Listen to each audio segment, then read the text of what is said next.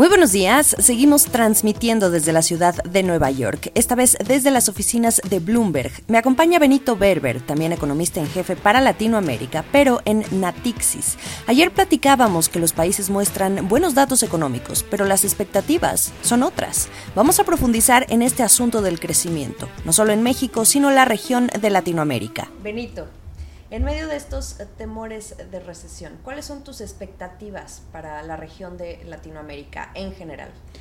Es muy interesante tu pregunta porque hay, hay mucho ruido respecto a la recesión, pero al menos nuestro pronóstico en Natixis para el crecimiento en el 2022 es eh, cercano al 2.5 eh, año, año a año. Y para el próximo año, ahí sí tenemos el pronóstico de crecimiento un poquito abajo de 1%. Un poco en resumen es, aunque estamos cada vez más preocupados por una recesión, todavía no se ve reflejado en nuestros eh, pronósticos de crecimiento, ni en este año ni en el próximo. Sin embargo, el del próximo sí es un poco menor y lo que se espera es que precisamente esta, este periodo recesivo pudiera llegar dentro de los próximos, a más tardar 12 meses, ¿no? Pudiera ser antes, pudiera que no suceda ¿Tendría algo que ver ese pronóstico o qué están ustedes considerando para que fuera menos ese crecimiento en toda la región el próximo año? Sí, o sea, yo creo que tu pregunta eh, da en el clavo, en el sentido que qué puede pasar el próximo año que nos lleve a una recesión. Y yo creo que uno de los factores más importantes es que se enfríe eh, los motores de crecimiento este año, que han sido sobre todo consumo. Y el segundo factor es que haya, eh, digamos, menores precios de commodities. Mm. Eh, y como sabes, pues la región es, una, es, productor de commodities, de todos los commodities, petróleo, cobre, eh, maíz, trigo.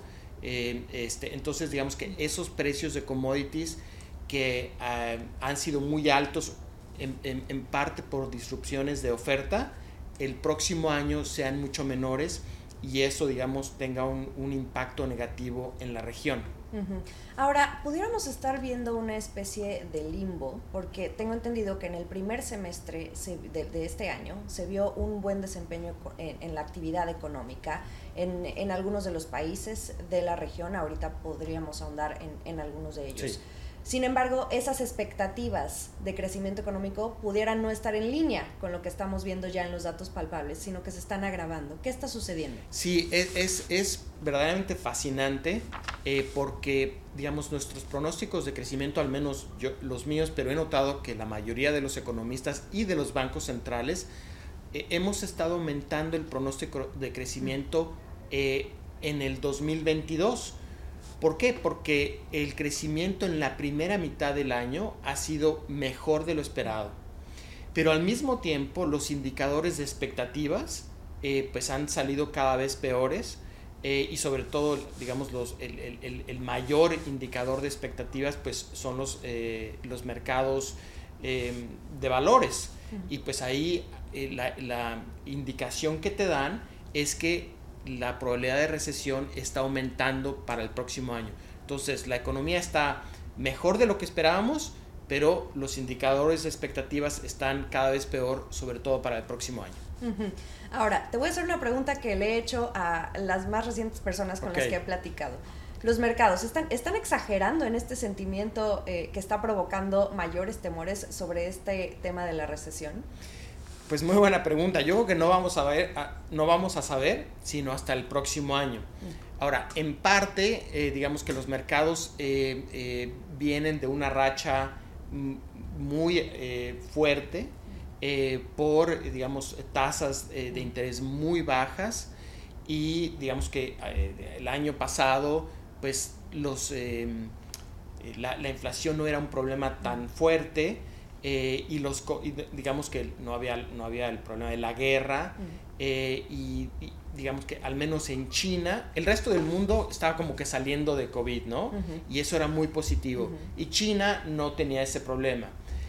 Eh, el resto del mundo ahora está como que mejor en, en, en, términos de COVID, pero China, que es la segunda economía más grande del mundo, pues está teniendo problemas en términos de, de, de lockdowns y otro tipo de cosas y, eso está frenando muchísimo la economía. Entonces... Aunque están los estímulos que recientemente se anunciaron y que tiene un poco calmados a los mercados, sobre todo en el, en el tema de las materias primas. Exactamente, ¿no? Digamos que en el corto plazo hay cierta estabilidad, eh, pero la pregunta es que eh, si estos estímulos puedan durar durante mucho tiempo y ahí, ahí sí hay más eh, duda que los estímulos tanto monetarios como fiscales en China puedan tener un efecto, digamos, multianual. los mercados están exagerando, ¿no? Bueno, los mercados siempre están en lo correcto hasta que no lo están, ¿no? Entonces yo diría que por ahora en parte es, están descontando o, vienen de niveles muy altos y en parte sí hay una probabilidad, una mayor probabilidad de recesión para el próximo año. Yo diría que, eso, eso explica por qué ha sido tan brusca la caída en los mercados. Eh, y pues vamos a ver si, si, están en lo correcto o no respecto al próximo año.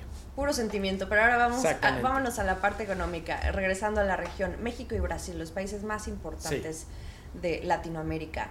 ¿Qué perspectivas de crecimiento tienen? Fíjate que es la misma para este año.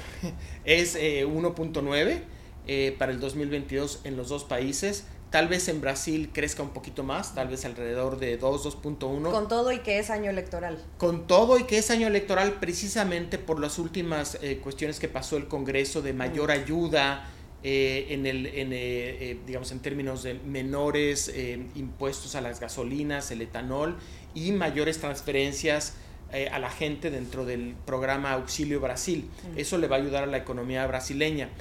Eh, por otro lado, eh, digamos que el escenario de crecimiento en Brasil el próximo año con menores precios de commodities se ve más complicado y tal vez, digamos, esté alrededor de 0 o entre 0 y 0.5. Y yo creo que en México el crecimiento, y ahí soy un poco el más negativo, estará entre 0.5 y 1. El resto del mercado está más positivo en México pero yo creo que, mm, eh, digamos, eh, aún con mi escenario tan negativo en México, será mejor que, que eh, el, crecimiento en Brasil. ¿Y cuál es tu mayor preocupación para el caso de México? Bueno, pues es una desaceleración en Estados Unidos, como siempre, ¿no? Y, y, digamos que Estados Unidos viene de un crecimiento fuerte, pero ya empiezan, a, digamos, a haber mucho ruido respecto a una, un freno muy fuerte incluso en el último trimestre de este año. ¿no? ¿Pudiera ser el país de Latinoamérica que menos eh, o que más impacto recibiera en caso de que llegue la recesión eh, por parte de Estados Unidos? ¿O qué otro país de Latinoamérica pudiera tener estos mismos focos rojos? Bueno, en general eh, México es el que se ve más impactado por el, digamos, el lazo tan fuerte que tiene en el sector manufacturero. Claro. Pero digamos, si tú tienes a Estados Unidos y China y Europa con menor crecimiento, eh, pues digamos, en su conjunto, pues eso eh, deprimiría el precio de los commodities y entonces a través de ese canal se ve impactado eh, el resto de Latinoamérica, sobre todo en Sudamérica, que sí es más, es Chile a través del cobre, Chile y Perú a través de metales, cobre eh, eh, Argentina, Brasil, eh, digamos todo el complejo de commodities, petróleo sobre todo impactando Ecuador, Colombia, ¿no? sería más o menos el, impacto el próximo año. Y rápidamente, hablando de Chile, estas medidas de la intervención cambiaria que aplicó el Banco Central chileno, Em, ¿Cuál pudiera ser eh, el efecto inmediato? ¿Es nada más por el corto plazo? Eh, eh, ¿Es nada más una medida para controlar, vaya, lo que está ocurriendo ahora? ¿O, ¿O qué otras implicaciones ves a partir de esta última medida del Banco Central? Sí, es muy interesante porque el Banco Central había dicho que no iba a intervenir. una lectura cínica de ese primer anuncio es de que sí iban a intervenir. Eh, pero tal vez, digamos que el, anuncio, el comunicado respondió a, digamos, una situación política porque, eh, digamos, el, ministro de Hacienda dijo que el banco, el banco tenía que decir cuál es era su posición respecto a eso. Eh, la vocera del gobierno también dijo un poco bueno, el Banco Central debería de intervenir o debería definir su posición respecto a intervención. Y entonces el Banco Central dijo, no, no hay las bases para intervenir. Después vino el comunicado, eh, eh, digamos, de prensa eh, dentro de la política monetaria y también no mencionó la intervención. Pero le siguieron pegando muy duro al, peso chileno y ahí vino la decisión de intervención desde el anuncio fue el viernes y el mismo viernes con el anuncio eh, eh, el peso se empezó a apreciar. Eh, y esta intervención va a ser diaria hasta, hasta septiembre. Yo creo que es importante porque Chile normalmente no interviene y también es, es, importante que la intervención es bastante fuerte. Estamos hablando de casi, digamos, un poquito abajo del, del 10% del volumen diario. Claro, no sabemos exactamente cuánto se va a, cuántos dólares van a entrar al mercado cada día, pero digamos que fue una intervención fuerte, 25 mil millones de dólares, 10 en spot, 10 en forwards, 5 en swaps. Es, es bastante fuerte.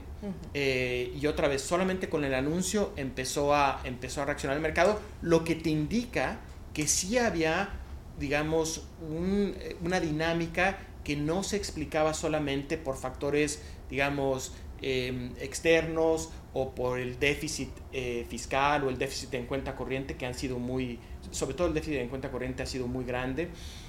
Eh, digamos que así había un, un elemento, digamos, eh, que tenía que ver con tal vez algunos actores aprovechando la poca liquidez y el hecho de que el Banco Central no quería intervenir.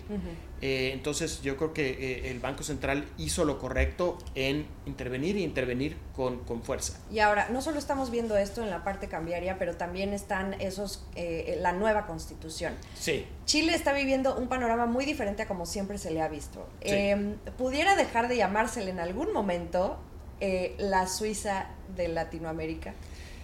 Bueno, yo, yo creo que en términos relativos va a seguir siendo la Suiza de Latinoamérica, pero yo creo que digamos que pues sí están, están viviendo un cambio respecto a sus políticas económicas hacia mayor gasto, pero los chilenos siempre son muy responsables y acompañarán el, gas, el mayor gasto con, eh, con mayores impuestos y por eso la eh, propuesta eh, fiscal que se ha presentado al Congreso, que es bastante ambiciosa, eh, más de 4% del PIB, cuando las reformas fiscales generan entre 1 y 1.5% del PIB. Eh, ahora, hay un riesgo de que el mayor gasto, aunque sea acompañado con una mayor reforma, termine, digamos, termine, digamos, generando eh, rigideces en el gasto y eso aumente la deuda bruta y demás. Digamos que ese es el riesgo en Chile. Y por otro lado, lo que tú mencionas, la nueva constitución, que hasta ahora eh, las últimas encuestas indican que será rechazada, pero de todos modos, si es que es rechazada, hay una ola para cambiar la nueva la, constitución actual a través de eh, bajar el quórum para que se cambie la constitución, se cambien ciertos artículos de la constitución. O sea que es muy posible que este año veamos ya sea una nueva constitución o cambios en, la en, en, ciertos artículos de la constitución eh, actual. Ok. Y eh, bueno, esto veremos ya cómo lo toman los inversionistas. Pero última pregunta, ¿cuál país de Latinoamérica crees que vaya a crecer más este año? Bueno, yo creo que Colombia. Colombia. Sí, yo creo que Colombia, eh, el consumo es muy, es, ha sido, tiene un momentum muy fuerte, el precio de petróleo les ayuda y aunque hay incertidumbre por el nuevo gobierno, digamos que todo ese momentum es, es, es muy importante y seguramente crecerán arriba de 6% este año, por mucho la, la economía que crecerá más eh, en el 2022. Muy bien, Benito, te agradezco muchísimo tu tiempo. Gracias a ti, Jimena. Gracias por acompañarme en este segundo episodio especial desde la ciudad de Nueva York, para tratar de conocer de primera mano cómo los analistas ven el panorama económico hacia el cierre de año. Sigamos el resto de la información a través de bloomberglinea.com. Nos escuchamos y vemos mañana. Esta fue la estrategia del día, escrito y narrado por Jimena Tolama, producido por Arturo Luna y Daniel Hernández. Que tengas un día muy productivo.